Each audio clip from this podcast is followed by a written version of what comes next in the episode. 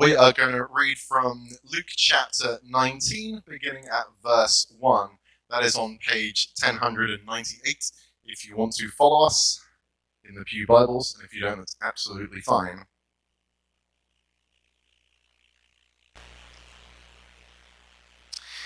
So the passage says this Jesus entered Jericho and was passing through. A man was there by the name of Zacchaeus. He was a, wealth, chief tax collector and was wealthy. He wanted to see who Jesus was, but being a short man, he could not because of the crowd.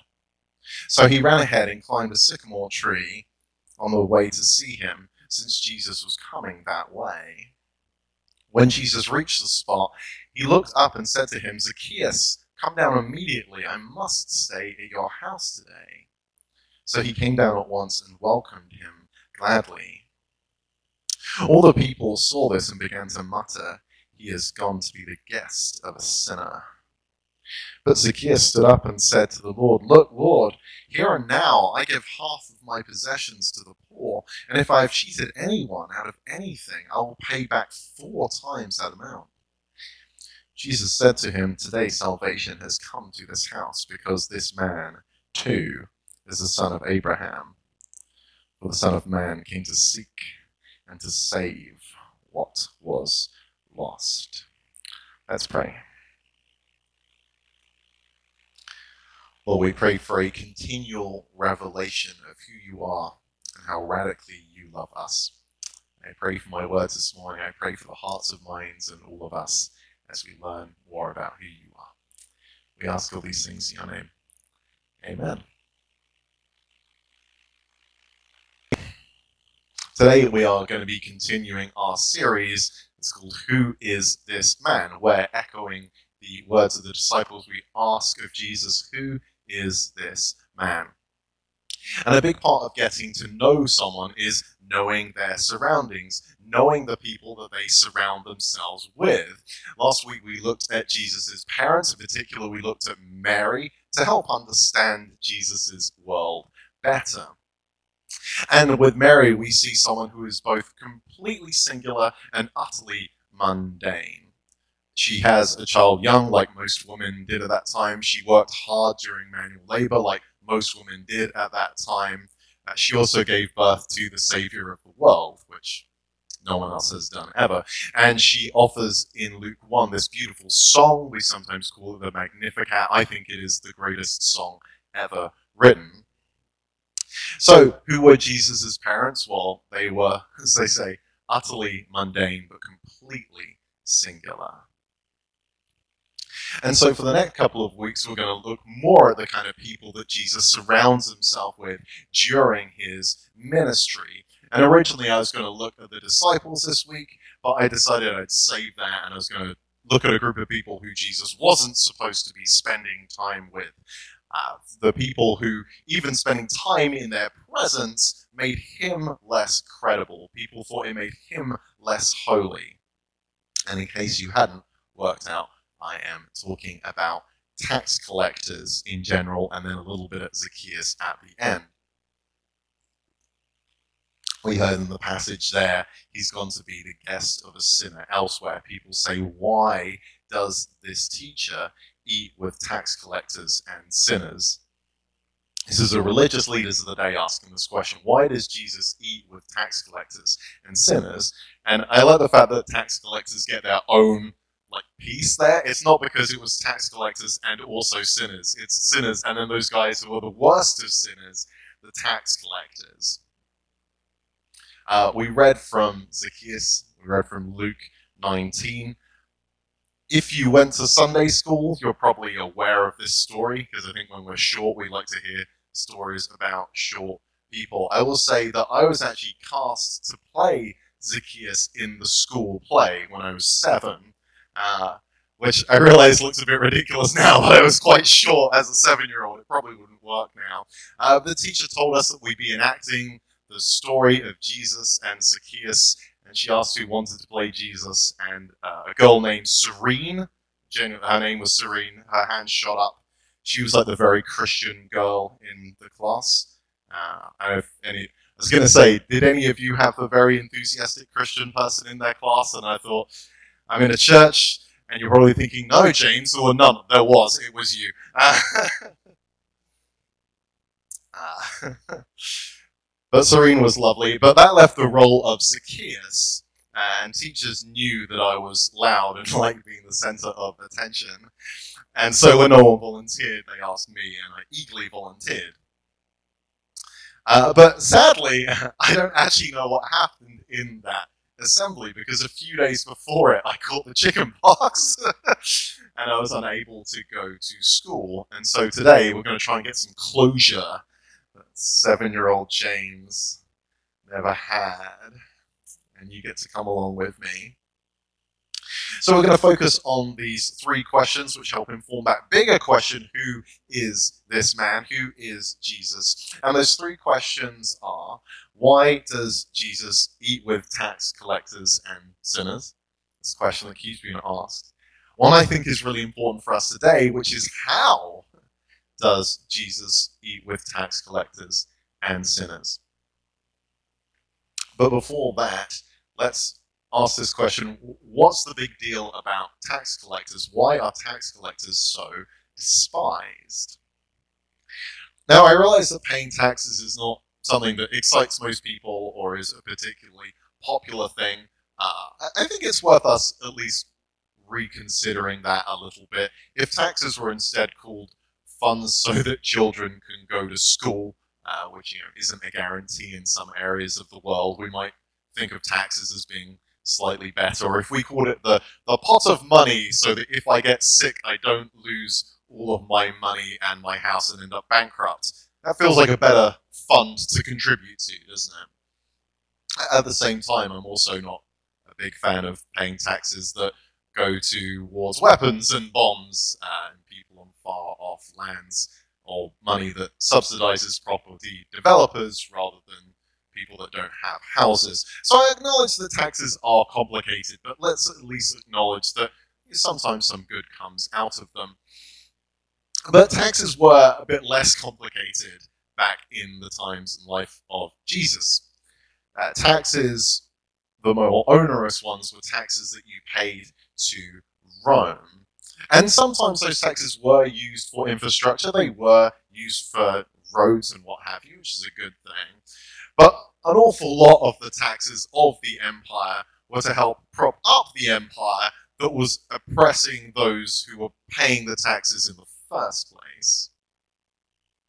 So not only was a Roman centurion a quite a terrifying thing to behold, it was also a reminder of how powerless you were. It was a reminder of how God maybe wasn't protecting you the way you thought that God would protect you and we're paying him for that privilege. to, to be really stark about it, the Roman nails used to crucify Jesus were probably paid by his taxes. So then we get to the tax collectors. And the way that taxation worked in the Roman Empire, oversimplifying it massively, of course, is that individuals from different regions would bid for the right to be a tax collector. And they would say, I could get you this amount of money. And whoever promised they could get the most amount of money would win that bid. And so the bigger bids won. And the bigger bids ultimately meant heavier and often very unreasonable taxation.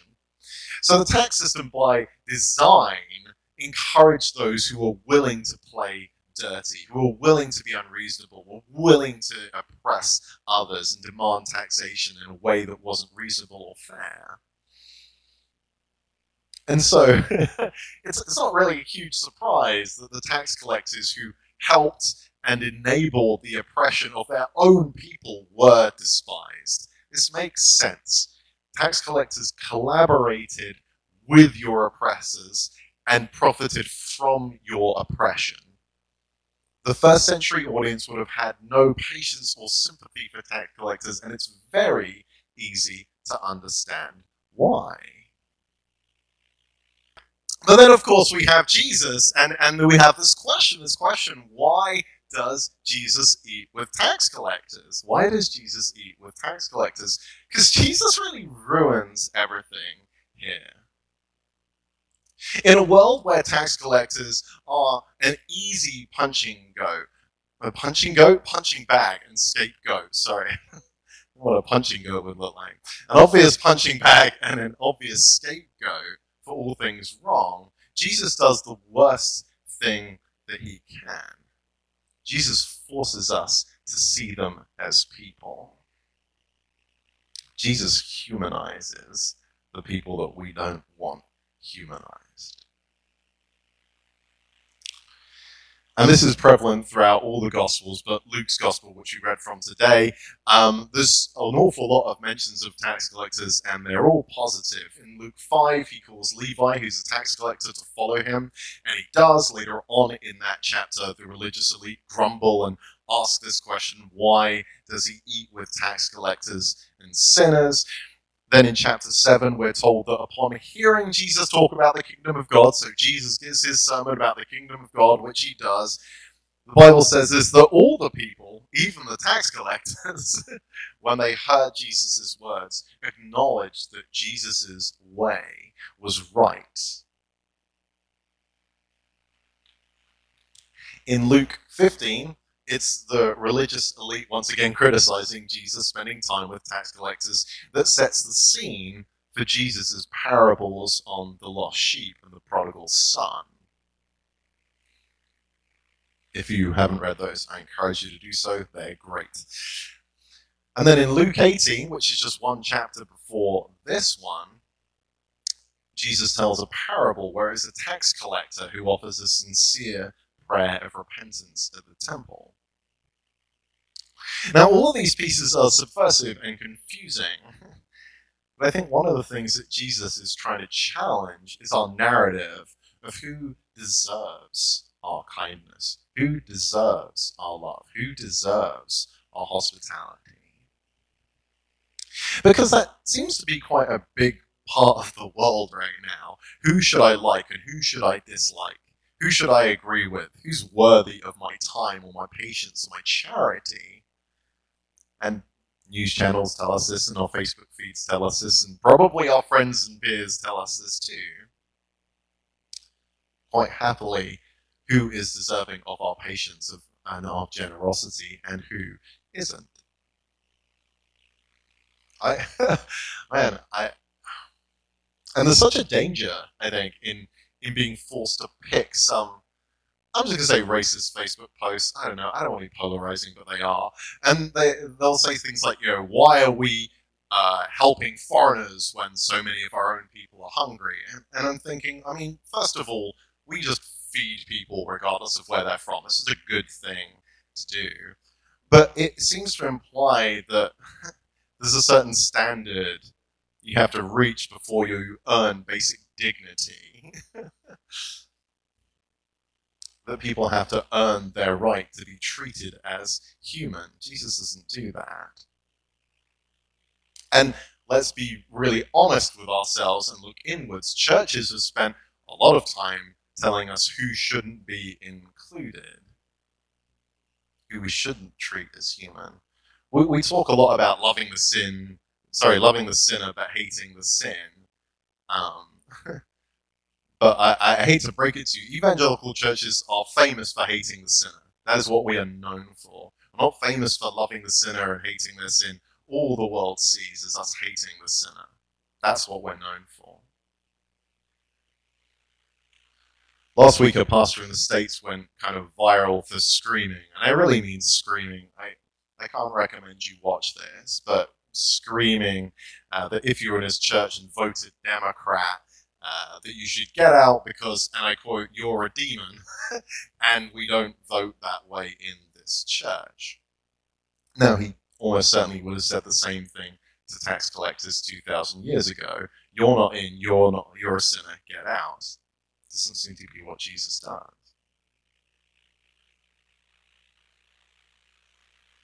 But as I say, it's easy for me to point outwards and say, I wouldn't make that mistake. Because at my laziest, I do kind of want to know who the sinner is. I do want to know, eh, Who is it I don't have to share a meal with? And unfortunately, Jesus doesn't give me an easy way out. So, why does Jesus eat with tax collectors? I could have done a series on this, but I can't help but think it's because his, his arms embrace rather than push away. I think he eats with them to show us that the kingdom of God is not a kingdom of exclusion. And, and so we come to Zacchaeus, and I know I've talked a bit about why Jesus eats with tax collectors. I, I really want to talk about how Jesus eats with tax collectors and sinners, because I think there's lots for us to learn there too.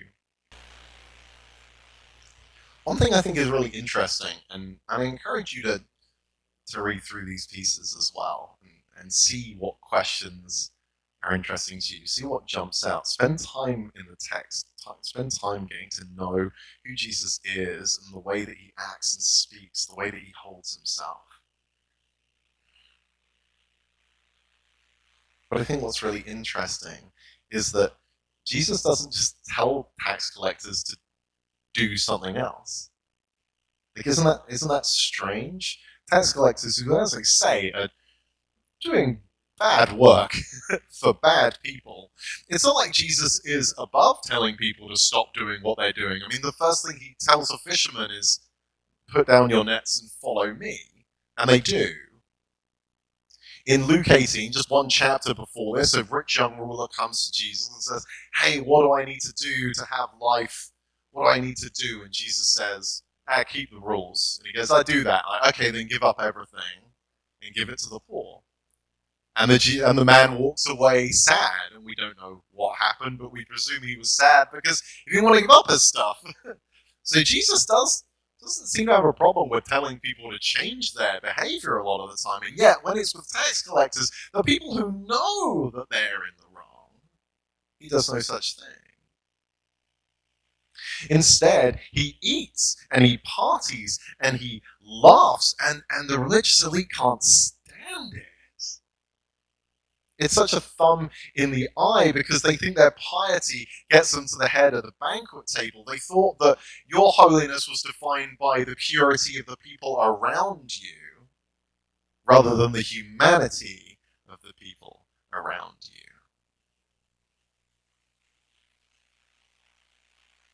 But look at this encounter with Zacchaeus and with the other tax collectors too. Jesus doesn't demand change. Jesus asks to spend time with Zacchaeus before Zacchaeus does anything. I'll, read it again. It just says, when Jesus reached the spot, he looked up and said to him, Zacchaeus, come down immediately. I must stay at your house today. And so he came down at once and welcomed him gladly. Jesus asks to spend time with Zacchaeus before Zacchaeus offers to change. But it seems to be that by spending time with him. It's this display of hospitality and embrace and love that Zacchaeus' heart is changed. Jesus doesn't say to Zacchaeus, Zacchaeus, look, I love you, but I hate your sin.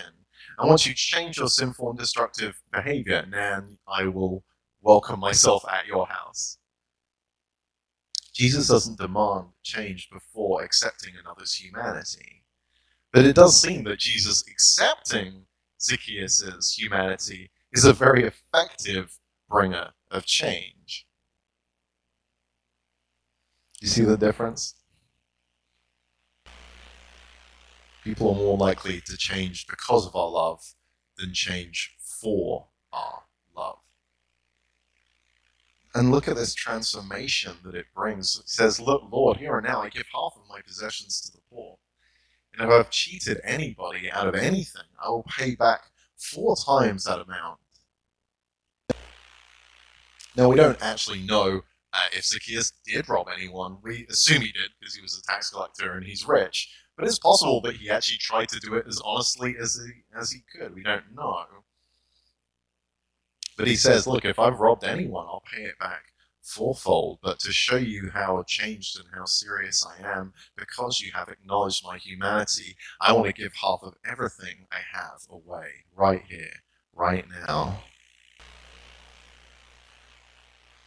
Zacchaeus knows that the inclusion and love and and being a follower of Jesus, yeah, I'll give up half my possessions to the poor. I, I'm confronted by this cold reality that Zacchaeus is a much better follower of Jesus than I am. As I said just a few verses earlier, when that rich young ruler approaches Jesus and says, You know, what do I need to do to have life? And Jesus says, Give up those things. He can't do it. But Zacchaeus experiences that love and that acceptance that he hasn't found elsewhere, and it changes him.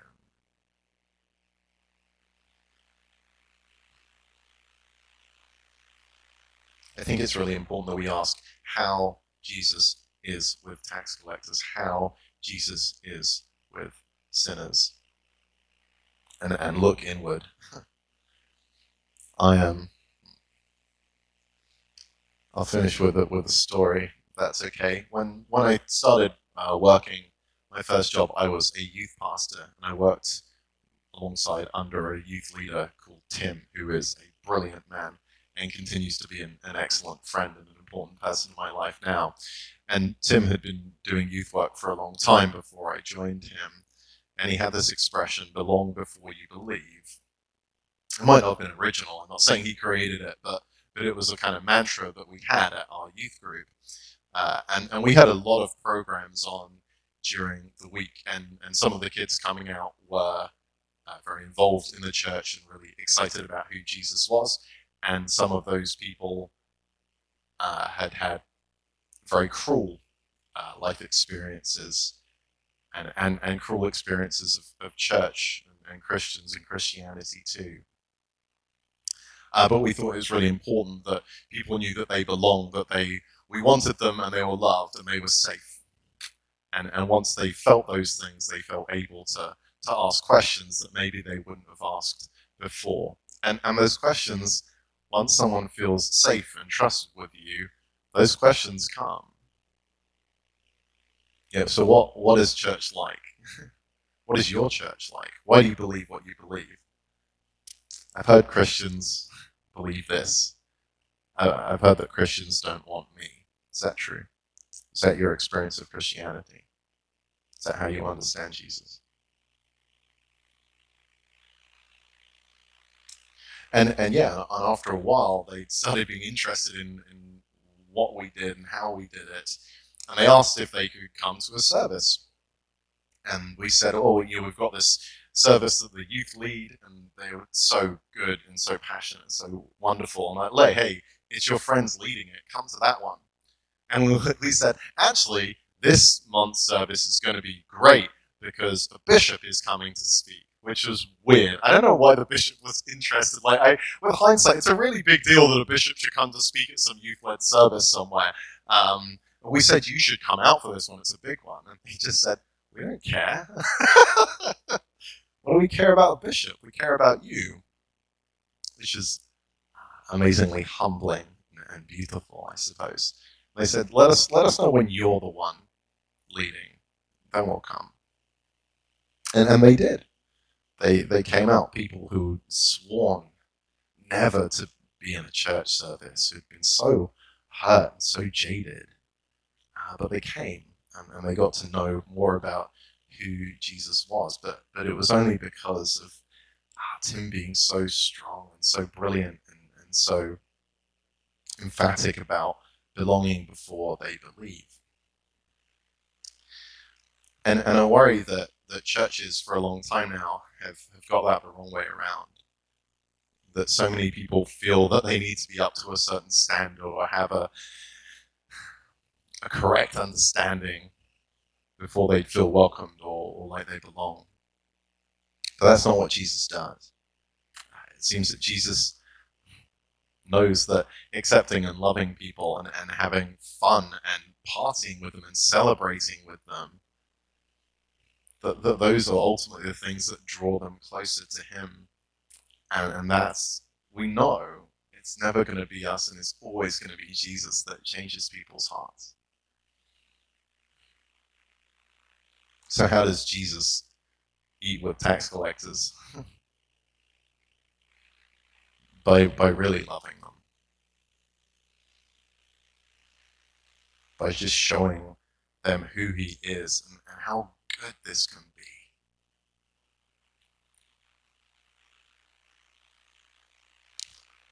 Let's let's try to be a church that does the same. Amen.